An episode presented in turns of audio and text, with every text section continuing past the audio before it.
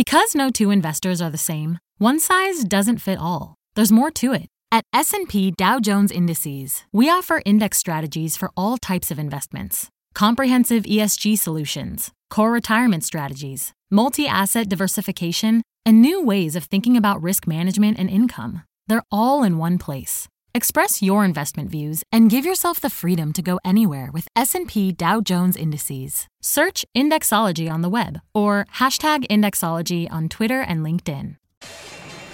CNBC's Workforce Executive Council is a premier group of C suite human resources executives from leading companies across the country.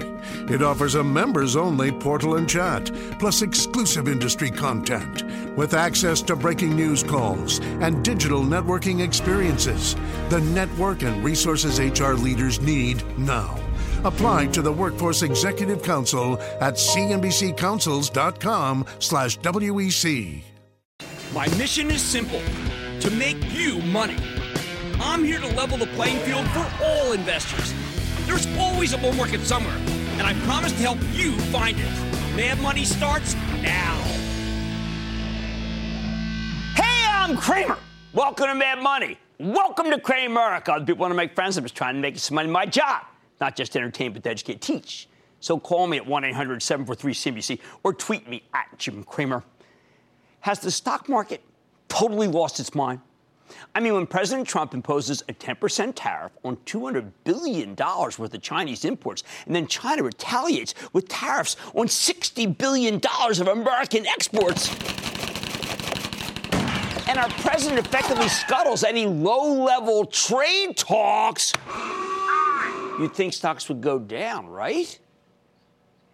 Wrong because the Dow roared 185 points today, S&P gained 0.54, and the Nasdaq folded 0.76%. So is this pure craziness, people? Maybe somebody slipped some cannabis into the water supply on Wall Street? No. This move actually makes sense. And I'm going to tell you why, so you're not confused, not going to give up, not going to walk away. First, while 10% might seem like a pretty steep tariff, until 6:30 p.m. last night, the buzz was that it would be 25%. That was why I was so concerned about it. What's the level? What's the level? In other words, compared to what many people were expecting, it was actually good news. 10% is a shot across the bow. 25% is a howitzer firing for effect at Beijing and Shanghai. The investors who are really worried about this trade war view President Trump as unrestrained in his attacks on China. Uh-uh, 10%, that's restrained.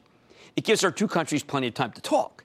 The one hitch is that if we don't reach some resolution with China by January, the tariffs will automatically go up to 25%. This gives them incentive to make a deal, don't you think? Now, I think the Chinese will come to the negotiating table, even as you had Jack Ma of Alibaba fame talking about how China can keep this up for the next 20 years. That's what they always said, 60, 50, uh, 2,000 years. But regardless of what happens going forward, what happened last night simply wasn't as bad as many investors were anticipating. So you actually had a reason to buy not 25, but 10. Hey, and how about this Chinese uh, stock market? I mean, it, has been under tremendous pressure, right? Initially, it looked like it would be down at the opening, which sent our futures lower simultaneously. But at the time I woke up at 3 a.m., the Chinese market had come roaring back, plus 1.8 percent moved our futures up too. Why? Pretty simple. There's a lot of chatter at the Communist Party worried about a trade war induced economic slowdown, is putting together a stimulus package, not to mention a plunge protection team to keep their stock market going down, but a stimulus package to keep uh, things moving while they try to preserve their stocks and get them to move up. Now, uh, China's going to get less investment from America. Their government needs to make up the difference. Of course, this was also good news for our companies that do lots of business over there the ones with the most Chinese exposure. And yes, usual list, usual suspects, United Technologies, Caterpillar, Boeing, all a great day. Boeing, fabulous. Which brings me to my third reason. These stocks are constantly being shorted by oh so clever hedge funds who keep assuming that they just have to, these stocks have to blow up, don't they? I, I, need to point out that many of these fund managers are kind of paranoid. They see systemic risk all over the place where it doesn't exist. Every time a country in Europe or Asia struggles with its currency or its banking system or its finances, uh, we're talking Turkey, uh, Greece, uh, Cyprus, these guys decide it's an opportunity to short stocks because it's the end of the world that's near. Every new tariff begets another reason to bet against the market. Of course, every time they seem to get it wrong. Yet the process keeps repeating itself, and they come on air and they really talk their game, by the way. In fact, it's become downright predictable. On day one, the hedge funds aggressively short their most hated stocks right into all this downturn. But then on day two, so few people are left to sell that the shorts ended up losing, and they cover that short position, driving the stock ever higher. These professional bears don't seem to understand that we're in a new environment here. Not necessarily a better one, but it's a new one. And that's there's so much index fund money pouring into the market from 401ks and IRAs, from all these people really who, who now have fabulous jobs, right? I mean, because the tight labor market. And that money pushes stocks higher. And it's just kind of evergreen money. It keeps coming in. As long as these buyers are there, it's very hard for the short sellers to win. If you're going to short stocks, you need someone to panic so you can buy back your stock and buy it back at a lower level. That's just not happening. Every time the short sellers end up being overwhelmed by these index buyers, not to mention the big buybacks that always are in play, Fourth, today there was so much positive Wall Street research that we had a rosy scenario right into the opening. Okay, why don't we just talk about Oracle for a second, all right? Last night, the software giant reported a quarter that was immediately pronounced weaker than expected. The headline writers pretty much declared that this thing was dead on arrival. Listen to this one. Quote, Oracle Cloud sputters as CEO high fives herself over earnings, end quote. Stock immediately fell two bucks in after hours trading. It looked really ugly. But this morning we got nary a downgrade. In fact, Oracle got some upgrades and price target bumps. We heard talk of a reacceleration of business. We got some chatter that the company's setting up for a good second half. The analysts praised Oracle for the steady increase in its cash flow and its strong buyback. If you didn't know any better, you'd think that last night's stories and this morning's research reports were about two totally different companies. Stock ended up pretty much unchanged. Spent a lot of time in the black. If you were short Oracle, you had to, you had to cover last night. Can you imagine? Fifth, ANG just refuses to die. ANG being my shortened acronym for Amazon, Netflix, and Google now, Alphabet. We just learned that Google's teamed up with Renault, Nissan, Mitsubishi, in an alliance. Alliance to provide its Android operating system as the basis for vehicle entertainment systems starting in 2021. Self-driving cars and infotainment systems are a potentially huge ecosystem for uh, uh, for Google, which, by the way, stock has been acting doggy of late until today. I want you to listen to how they're describing this thing. Quote: Vehicles sold by the alliance members in many markets will utilize Android, the world's most popular operating system, and will provide turn-by-turn navigation with Google Maps access to a rich ecosystem of automotive apps on the Google Play Store, Play Store, I'm sorry, and have the ability to answer calls and texts, control media, find information, and manage vehicle functions with voice using the built-in Google Assistant. Guys, that's a bunch of gobbledygook saying, listen, this is a gigantic multi, maybe a billion dollar market, maybe more. Meanwhile, we found out that Amazon is planning to release at least eight new voice controlled hardware devices by year's end. Plus, Amazon's teamed up with Audi to install home charging systems for the new electric vehicles. Then there are the Emmys. Amazon won a bunch for uh, uh, one of the, uh, their comedies, The Marvelous Mrs. Maisel. Oh, and Netflix raked in 23 Emmys for variety of programming, more than any other network except HBO. They're spending for high quality content. Seems to be paying off. That's Ang. Facebook, the F, eh, down another, eh, down again, another number cut. Uh, what else is new? The final positive is Apple. Last night we left here thinking that the U.S. was going to slap tariffs on the company's accessories made in China. Nope. Got an exemption. I cannot stress how important that is uh, because as Apple will be able to, Apple will be able to keep doing what it's doing, making the best new phones with the best ecosystem. A trillion dollar stock that gets crushed can really hammer this market, but the bull was unscathed. And while the stock closed up only slightly, it did roar for most of the day. So, which of these factors was the most important driver of today's rally? Frankly, I'm going to default to number three, okay? I think it's the short selling. It's become too darn difficult to short this market. When I was running my old hedge fund, I always had to have some shorts on, and I'd often have huge bets against various sectors. It worked for me. It worked again during the financial crisis 10 years ago. However, because of the tidal wave of new money coming in and the incredibly large corporate buybacks, which have shrunk the number of shares outstanding, it's just not working right now. The shorts seem almost never to get a break. They don't get the kind of sell-off they're hoping for. Instead, we got a rally that only because uh, only became stronger over the course of the session as the shorts realized once again, oh man, it's not going our way. Let's just cover these shorts and move on. The bottom line: the glass all full gang just can't stop buying. And unless there's a specific piece of negative news, a real shortfall, this market simply isn't delivering the kind of declines that used to make being a short seller so darn lucrative. That's why stocks seem to be so resilient and why the market keeps defying the odds. Ken in New York, Ken. Booyah, Cramer. My Booyah, question Ken. Is, what do you think about? My question is, what do you think about First Data Corporation, FDC? I've seen a few of their new Clover machines in small businesses around me. The CEO on CNBC yesterday sounded confident about being able to move into bigger retailers. The stock's up 50% in the past five months. Did I miss the boat on this, or is it still going to? No, down? it's good. I listened to Frank yesterday. He was really positive. He's down on the floor, and I told him it's Frank Bisignano who's the CEO. It, it's a good story. Uh, Travel Trust left it too soon. Let's go to Marvin in New Jersey. Marvin. Booyah, Jim. This is Marvin from Jackson, New Jersey. Oh, Winter Jackson. I haven't been there in a long time, but I do love it. There's down there just uh, I was at uh, LBI last weekend, so I know the area well. What's up? Well, Macy's has announced they plan to hire 80,000 part-time employees for the holidays. I have Macy's with an average cost of $37. What is the, the short and long-term outlook for Macy's and the target price? Well, look, I think Macy's is doing well. It's still an inexpensive stock. Jeff, you know, look, Jeff Gennette's doing a great job. It yields 4.25%. I would average down and buy some at 33, 34 if it gets there, and then you get a better basis. That's my take. I think Macy's going to have a good season. How about Fred in Ohio? Fred.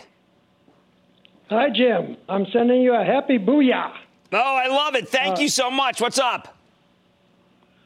I, I own uh, shares of uh, Fox A, okay. a, a potentially complex buyout transaction. Right. My problem is that I don't know what dollar amount each share of Fox A will bring.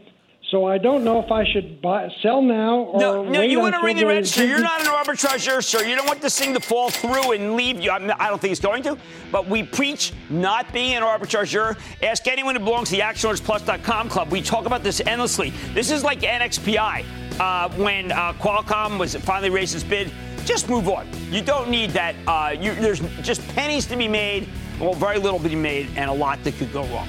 All right, is the market nuts? No, it's actually perfectly sane. It's just that the glass all full gang, all full gang, can't stop buying because of these reasons. Remember, I fingered number three as the reason why we have a kind of plunge protection of our own going here. On Mad Money tonight, talk about reefer madness. I'm going to sit down with the CEO of one of the hottest stocks in the cannabis space. You've asked for it. We've got it. Tilray up over 600% since its IPO. But could the monster move continue? I'm going to take a deep dive also into one of the cloud kings. Tell you why it could be the best way to play big data. And the war on cash is in full swing, and fintech companies are reaping the re- rewards. But could one of your popular favorites, Square SQ, continue to dominate? I've got the exclusive, so stay with Cramer. Don't miss a second of Mad Money. Follow at Jim Cramer on Twitter. Have a question? Tweet Cramer. Hashtag mad tweets. Send Jim an email to madmoney at cnbc.com or give us a call at 1 800 743 CNBC. Miss something? Head to madmoney.cnbc.com.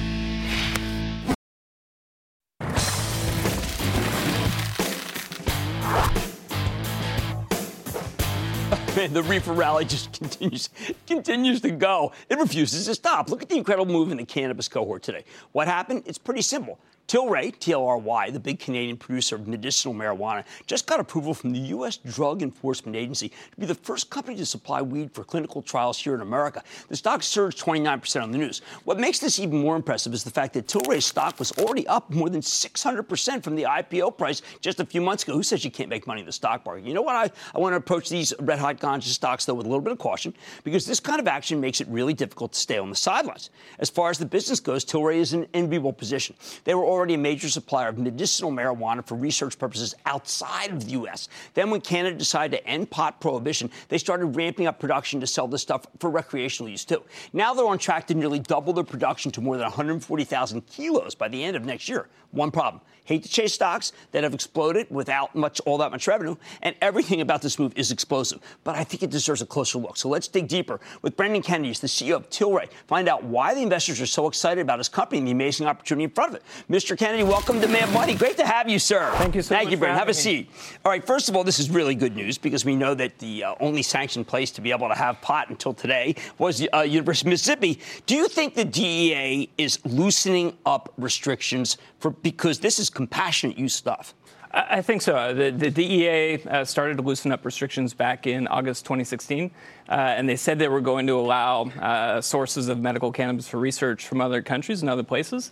And uh, today proves that they were uh, willing to follow through with that statement. And so we couldn't be more thrilled to be able to export uh, medical cannabis products from Canada to the U.S. for this trial at the University of California. How big ultimately could medical be? I think I think medical could be uh, somewhere around a hundred billion dollar industry globally. Uh, if you look at, I've been doing this for eight years, Right. right. And eight years ago, there were 15 countries in the world that had legalized medical cannabis. Today, there's about 35. It's really Mm-hmm. clear to me how we get from 35 to 40 to 50 to 60 over the next, Right. really over the next three or four years. Sleeping, pain medication, obvious uh, for people who are uh, hospice. But at the same time, the drug industry is going to fight you tooth and nail, aren't they? Well, so we announced a, a, an agreement with a division of Novartis called Sandoz, and that initial agreement was for Canada. It's a co-marketing, co-developing um, agreement, and we hope to extend that agreement to other countries around the world. And so, if you look at large pharmaceutical companies, they have to hedge this. You know, cannabis is a substitute for prescription painkillers, prescription opioids, and so if you're an investor in a pharmaceutical company or you're a pharmaceutical company, you have to hedge the the offset. Uh, from cannabis substitution. Okay, speaking of hedges, obviously, uh, Constellation Brands, uh, Rob Sands, probably the smartest man in beer in the world today, has a huge position in Canopy. Should you uh, not welcome the hedge of perhaps a, a Coca Cola, a PepsiCo, a, a Nestle, someone who needs to be in this segment once things really get rolling? I think all the alcohol, all the alcohol companies need to enter this industry. Uh, it's a great hedge for them, or whether you're an alcohol company or an investor in an alcohol company. This is a global opportunity. Our intent is to build a company that dominates part of this $150 billion industry. I think you'll see multiple $100 billion companies.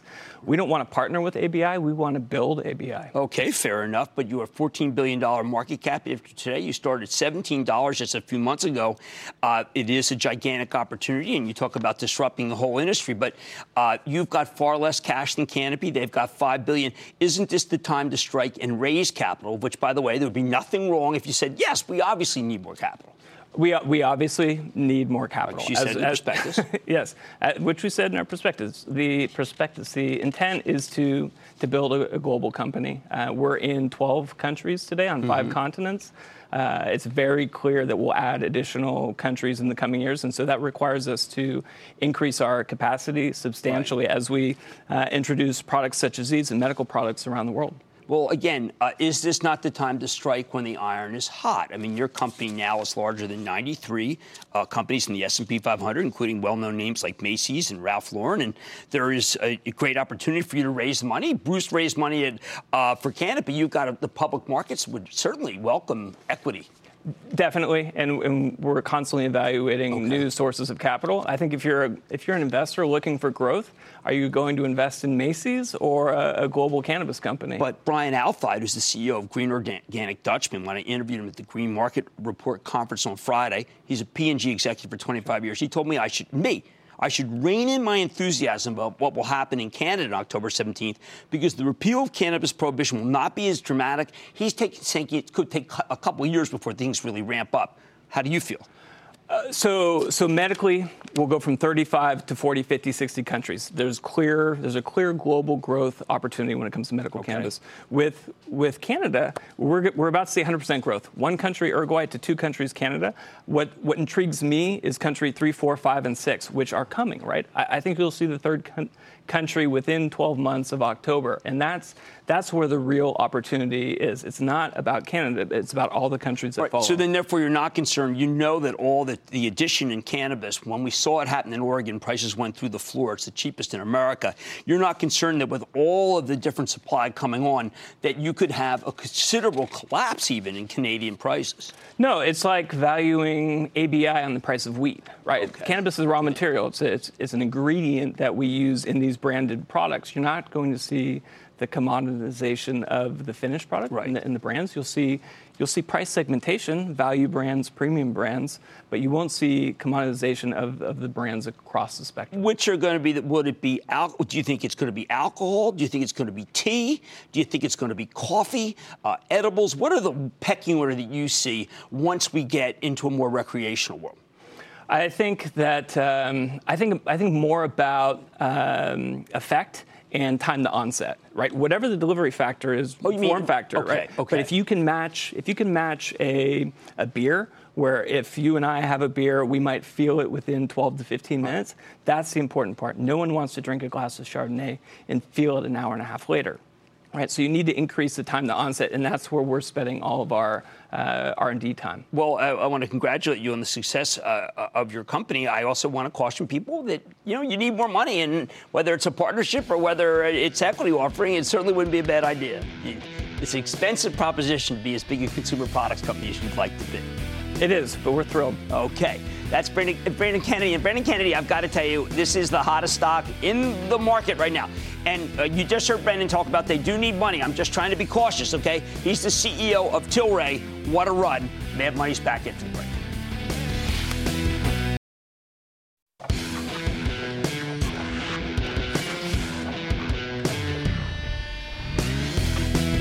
For weeks now, I've been telling you that September tends to be an odd month.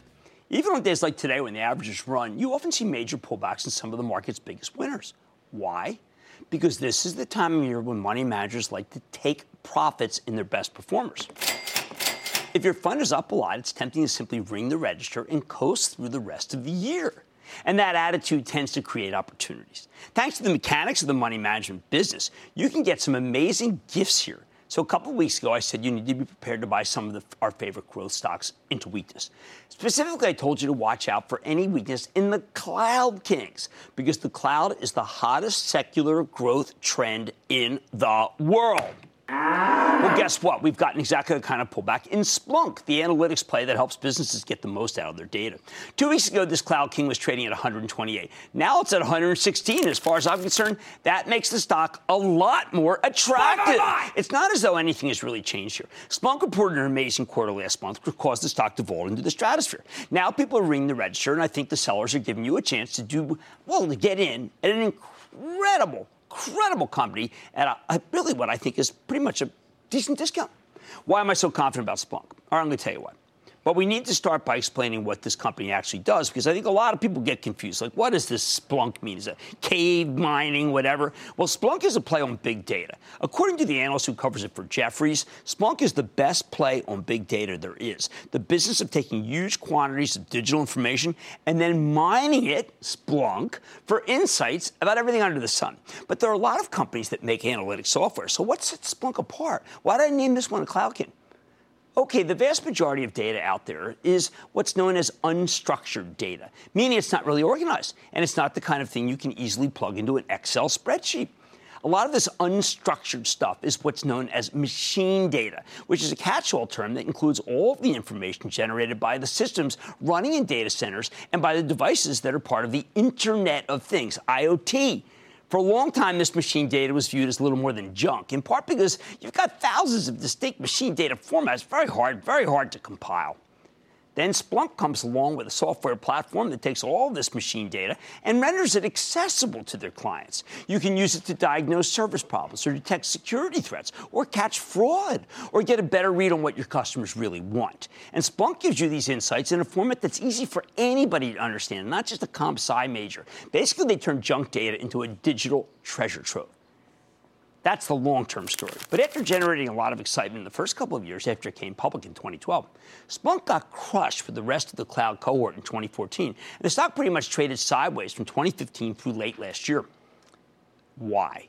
Well, a lot of it had to do with the company made a business model shift. It shifted to a software as a service model, okay? As recently as the summer of last year, you had a bunch of analysts fretting that Splunk was botching the transition and that it would cannibalize their existing business, and that, and that all of this would result in slower billings growth. But I believed in this transition, which is why I've been recommending the stock since it was trading in the 50s and 60s last year.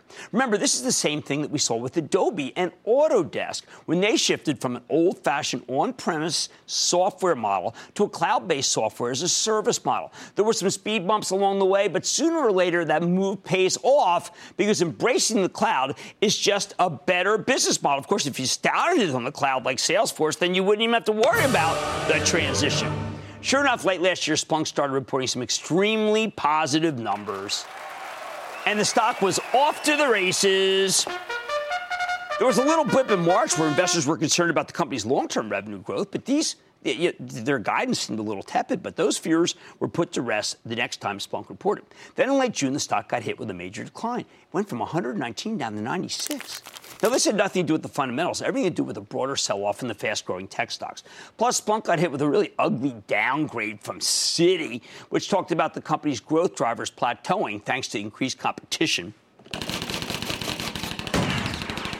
But once again, when Splunk reported in late August, they shot the lights out.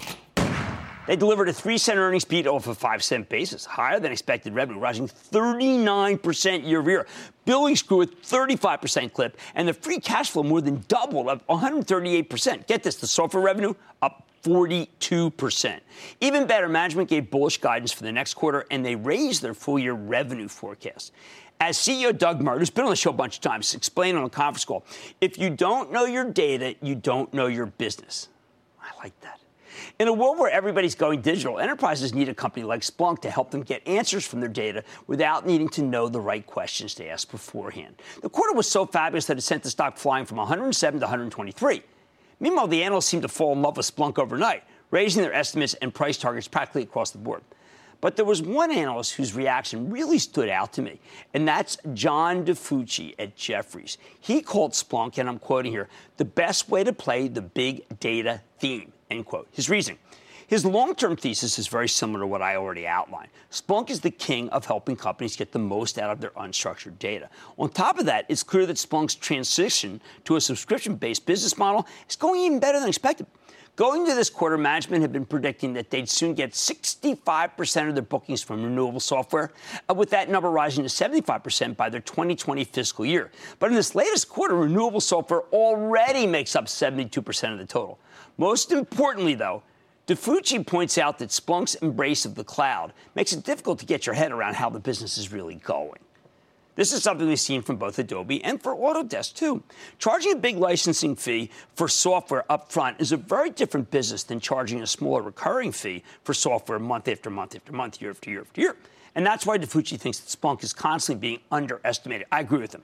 So you look, you look at the billings up 35%. That's a very strong number, up from 20% in the previous quarter. But DiFucci says this understates the company's strength because cloud billings are inherently superior to old school software license billings. When you sign up new cloud business, the billings only show the first installment of multi year contracts. That's the way accounting works. Given that Splunk now gets the bulk of its business from the cloud, he's arguing that the company's actual new business probably increased by a lot more than 35%. I think that's a very compelling argument. It's uh, one reason I really like the stock here. Here's the bottom line. When software companies like Splunk embrace a software as a service business model. Wall Street tends to underestimate them because people look at the wrong metrics. Remember that piece I did about how I wasn't looking right about Autodesk? The recent pullback is giving you a terrific buying opportunity because I bet Splunk has more room to run after a quarter that both explains and cries out for a higher valuation. John in New York, John. Hi, Jim. Uh, great big booyah to you and your Action Alerts Plus staff. Ah, you're kind. Thank you so much for joining the club. Thank you. Thank you. Uh, my question is about Dropbox, Symbol DBX. I bought, sold, and now bought again. Uh, currently, my basis is $30 for Dropbox.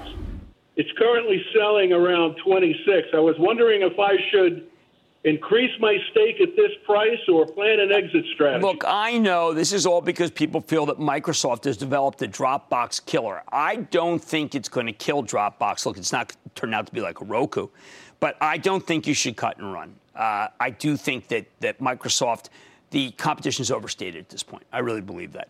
Bill in Pennsylvania, Bill. Hey, Jim. Hey, Bill. First of all, I want to thank you for Canopy Growth. No problem. That, thank, thank uh, Rob you Sands. first mentioned it on your show. Thank you. We already have a double in it. Yeah, I'm sitting down with him uh, uh, at a conference uh, next month. I, I think that they're doing a great job. What's up? My question tonight, though, is about Trade Desk, TTD.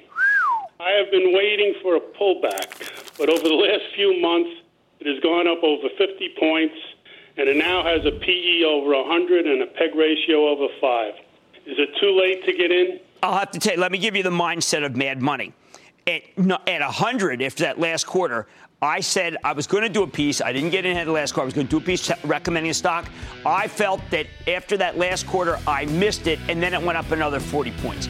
Uh, Roku, Trade Desk, these are two that I underestimated their power. Uh, I do think Trade Desk is a great company. I can tell you that. But I am not the call. I thought it had gotten too high. I was wrong. All right. Thanks to the mechanics of the money management business, you are giving an amazing gift here in Splunk. I think it's the best way to play big data. Stock's got more room to run. Big data is just all encompassing Internet of Things issue. Much more mad money, including my exclusive with Square SQ. This company's up 150% year to date. But could the company continue to pay? Then last night, Donald Trump ramped up the trade war with the biggest wave of tariffs yet, and China's already firing, firing back. But which country has more to lose? I'm giving you my take. It might surprise you. And all your calls rapid fire in tonight's edition of the Lightning Round. So stay with Cramer.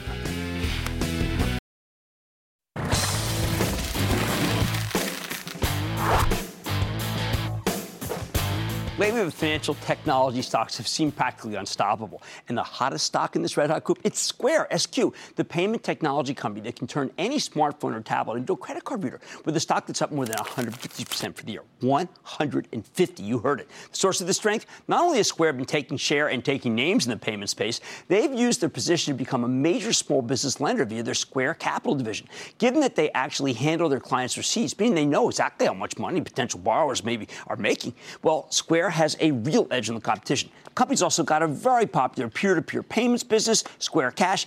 Over 7 million users, phenomenal growth. That's why Square was able to deliver a terrific quarter when it reported in August, and it's why I remain a fan of the stock. But after this kind of move, look, we got to be, we'd be crazy if we didn't kick the tires, make sure the story's still in track intact. So let's check in with Sarah Friar. She's Square's fabulous chief financial officer who's in town for Recode's Code Commerce event today. Get a better sense of where her company's headed. Ms. Friar, welcome back to Mad Money. Good to see you, Sarah. Have a seat. Great to see you. All right, I've got to tell you, Sarah, I've got a lot of companies I follow that have good revenue growth, but a $36 billion company with 60% growth is the single fastest grower in my universe. How are you able to do that? Yeah, and we've accelerated five quarters in a row. I'll, I'll just add that in. Um, it comes back to staying focused on what we do. So, first thing we looked at this year, omni-channel. So make sure we're there every time a seller needs to make a sale, whether they're offline, online, in a marketplace, wherever they are. Don't let them miss that sale. Second thing has been continuing to grow our financial services uh, portfolio. Right. So Cash App, as you mentioned, right. 7 million monthly actives. Uh, capital, uh, where we facilitate lending. And then payroll, a very young business for us that we would put under that financial services heading. And then finally, international. Um, everything we see here in the US resonates when we go out around the world. Today we're in Canada, Japan, Australia, UK, and lots of work to do to keep growing those countries. When I go and I, I because I own a restaurant, opening another, I always ask people, which, what do you use? What do you use? And why? I hear the same thing over and over again. Easy to use. That's why I go with Square. What's so easy about it? So we built it from the beginning to be very uh, what we call elegant. So actually not simple, because we wanted it to feel like it was self-serve. Um, you don't need uh, someone to call you up. You don't need someone to come into your establishment to tell you how to use it. Uh, we wanted it to be fast. So whether it's fast to take the actual transaction, so seconds on our newest piece of hardware, or whether it's fast to get your money. You can get your money next day, which is kind of wowing for the industry. We sped it up to instant. So you can actually get an instant deposit if you need it to manage your working capital. And then finally, uh, in order to build that remarkable product, uh, we also uh, went after resilient. We want to make sure it's always up, that we're always right. there for you. Now, uh, Jack, Jack Dorsey, the CEO, mentioned this time is the first time we really played it up in all the calls. Caviar. Now, full disclosure, we use cav- caviar's our Thank uh, you. in Bar San Miguel. But this thing has turned into a gigantic business, hasn't it? Mm-hmm. Well, caviar is one piece of the portfolio. Right. Um, it's definitely doing well, grew 100% year over year. Caviar, our strategy there is to be a food ordering platform. So it's different from the delivery companies. Right. Um, what we're trying to make sure is that when omni-channel is happening to a food business, mm-hmm. and I say that broadly, so someone might walk into your restaurant, into Bar San Miguel to eat. They may want to uh, line up in your restaurant at lunchtime to order their sandwich, but they might also sit on their sofa and just order a delivery. Right. I like that on Friday night. Um, or they might order a pickup because they're racing to work and they want to pick up their coffee on the go. And what we want to make sure with Caviar and with the broader Square platform, so as we integrate it into things like Square for Restaurants, that a restaurant can now fully serve their customer regardless of where the customer shows up. Okay, I think that some people might be confused. $36 billion valuation, they're trying to look at and say earnings per share. I look at you as both a subscription business, but more important, you're an ecosystem that really does encompass everybody, including Apple Pay. You don't have any natural predator competitors. It's really just you're trying to do 360 for small business. Yeah, so that's exactly right. It's all about the cohesiveness of the ecosystem. And when we're able to pull it together in a seamless way, we can take data, for example, and payment processing, as you pointed out in your intro. We know the data of your business, so with that, we're able to do things like underwrite you for Square Capital to facilitate a loan. Um, elsewhere in the system, we can take something like time cards, so where someone's clocking in and clocking out, and then we can automate the payroll. So everything we do is about how do we save that business time. Um, and you're right, no one else has pulled it all together. Others talk about integrated this and integrated that, but there's no integration if it's actually built seamlessly from the get go. We've been big fans of Etsy, another big winner. And one of the reasons why we have been is because we are huge fans of empowering small business, empowering people to have their own businesses. When you go to a flea market, when you go to someone who's trying to make ends meet but has got a craft, I always see the square. Yeah. That's another part of what you're doing is empowerment, right? Yeah. So from the beginning, so up on the wall in our office, it says economic empowerment, and it's at the soul of anyone we hire. You have to believe that that's why you're here. Um, and it was about really unfolding greenfield. So in the beginning, 50% of small businesses, or 21 million small businesses in the US, don't accept cards today, which means they miss out on the sale, right? I'm at the farmer's market and I want to buy the more expensive right. item. I might not have the cash in my pocket. But of course, it's grown from there. So today, over 50% of the businesses on Square are now what we'd consider larger. So they do more than $125,000. So they're out of the farmer's market. They've probably got a bricks and mortar. Maybe they're just starting online and actually have a large online business. Um, and our goal is to make sure you never grow out of us, that our, our products keep getting more sophisticated and more specific to the business that you're building. Well, you should, you know, when we first met, I was suspicious, critical. I was worried about the loans. You've made okay. 500,000 yeah. loans. Your rate of default is far better, even though you're empowering even the tiniest of businesses. Yeah, so you're right. So 500,000 loans. We've done over 3 billion of total loans facilitated. And we've done that with a default rate of around 4%. And so why? Um, it really comes down to the data that we collect from payments. So as you pointed out, we're able to understand what's going across your countertop. And so we're underwriting you in advance. And it's great for businesses because they actually get something in their dashboard that says, hey, we have a loan right here ready for you. and with cash. one click, it's in your bank account the next day. Of course, we're taking capital a little bit more broadly. So we're starting to do partnerships. We just announced a partnership with eBay about six weeks ago.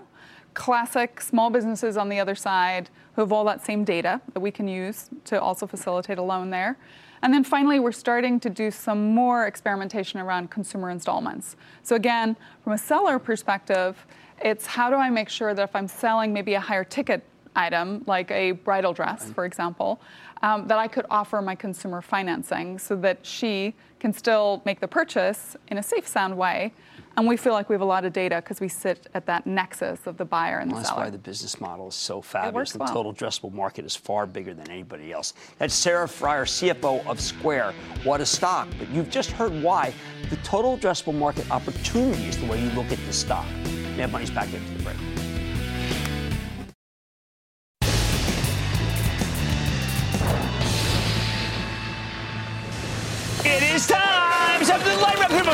What's up, rap girls? Why not say something? Bye bye.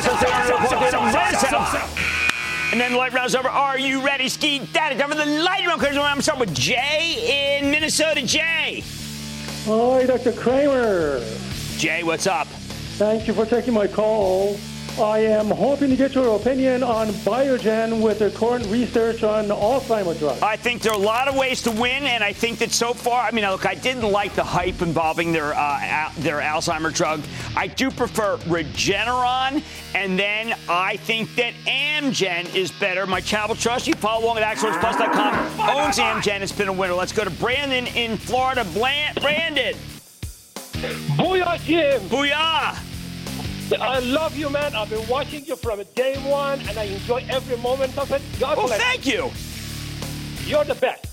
Thank you very much. I have Thank you. I have a question about the Liberty Oilfield. This company seems to be firing on all cylinders, but the market doesn't seem like they're giving them a credit. So what is the deal? Well, I mean, you know, fracking, hey, look, oil service has been a very tough business. I actually would ring the register here because there are others that are down so low that I think they're much better buys. I need to go to Don in Alabama. Don. Hey, Jim, how are you? I'm good. How about you, Don? Good, good. Look, Jim, with the uh, holidays coming up and uh, a PE ratio of about 12, I would like to get your take on Spirit Airlines. Okay, I prefer Delta more than Spirit. I prefer uh, United Continental more than Spirit, and Love, sim, uh, that's the symbol for Southwest Air, remains my favorite. Let's go to JR in California. JR. Hey, Jim. Hi, how's going on? Hey, uh, big fan of the show. 19-year-old uh, college student here, all the way from USC. Okay. Uh, my question was about uh, Chef's Warehouse. BHES. They put up an uh, amazing quarter. It was an amazing quarter, even better than Sprouts. I understand why people want to buy it. I think it's a little too hot for me, but it was a great quarter. Let's go to John in Washington D.C. John. Hey, Jim. Thanks for taking my call. Hey, my question to you is, um, my interest is in Under Armour. Yeah, I know it came broke down. last week. I tried to make, I made as many calls as I could. I could not find the reason why it broke down. I do prefer Nike here. I think Nike's going to have a good quarter. Remember that we did the big piece yesterday on Vans, which is owned by VF. VF may be the best shoe company people aren't thinking about. Stefan in North Carolina. Stefan. Hi, Jim. Booyah. Booyah. Uh, I got a question for you about GameStop. I've seen it lately. It's been kind of on the rebound, and I know they have a lot of competition from digital media. Is this rebound a sign of strength, or is there actually something to Okay, it? there is a lot of chatter that's, that it's going to be taken over. I cannot recommend a stock on a takeover basis where the fundamentals are in decline, and that's the case with GameStop. Let's go to Bob in New Jersey. Bob. Booyah, Jim. Booyah, Thank you for Bob. taking my call. You're Uh, quite welcome. I'm interested in the entertainment field. Uh, how about Caesars? Yeah, you know, I don't like that balance sheet. And if there's no balance sheet for me to like, then I cannot recommend the stock. Linda in New Jersey. Linda. Hi, Jim. Booyah. Hey, Linda, how are you? I'm well, thank you. Listen, I wanted to get your thoughts on Delek Holdings, symbol DK. I like the refiners. That's not necessarily my favorite. I like Marathon, but that's a good one. And that, ladies and gentlemen, is the conclusion of the lightning round. The Lightning Round is sponsored by TD Ameritrade.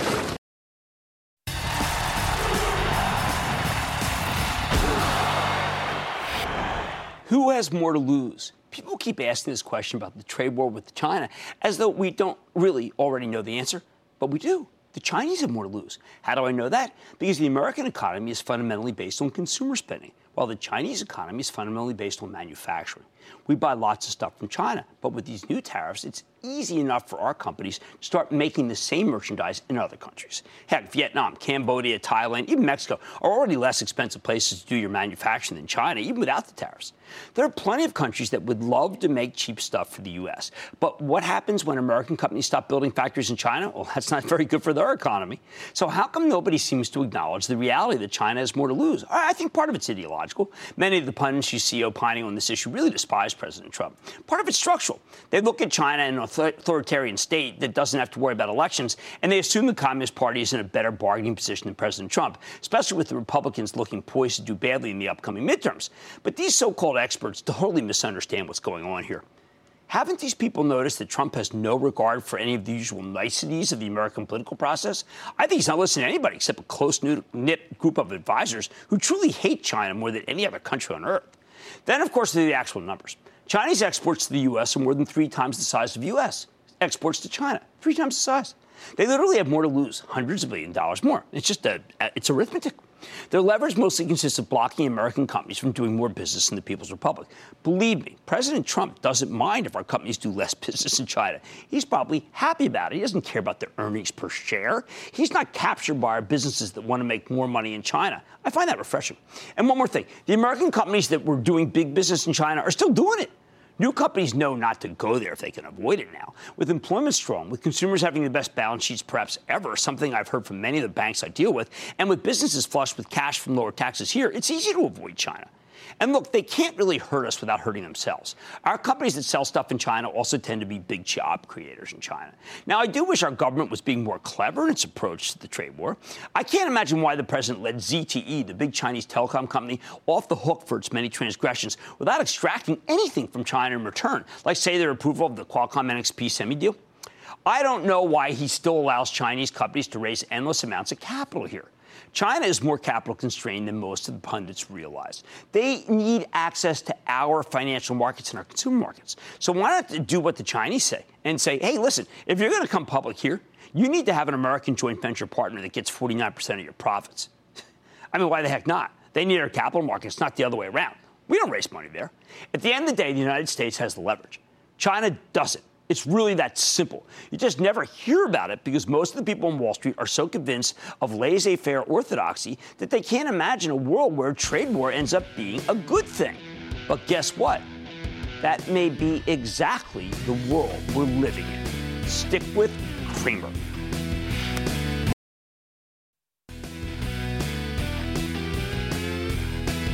Let's talk Tilray for a few seconds. Remember, I said that they should raise money in the prospectus. They said that they need more money. So if you're buying right here, maybe you ought to wait to see if they do some sort of offering. You'll get a better price.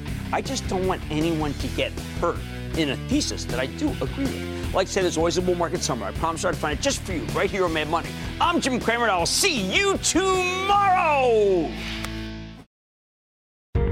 I want people to feel like they just learned something. We have journalists in the far corners of the universe. I can't wait to get all of those resources under one hour long newscast where we can deliver the facts of the day clearly and concisely, in context and with perspective, and tell people what's happening, what it all means. Get the truth, not the spin. The News with Shepard Smith. Subscribe to the podcast today.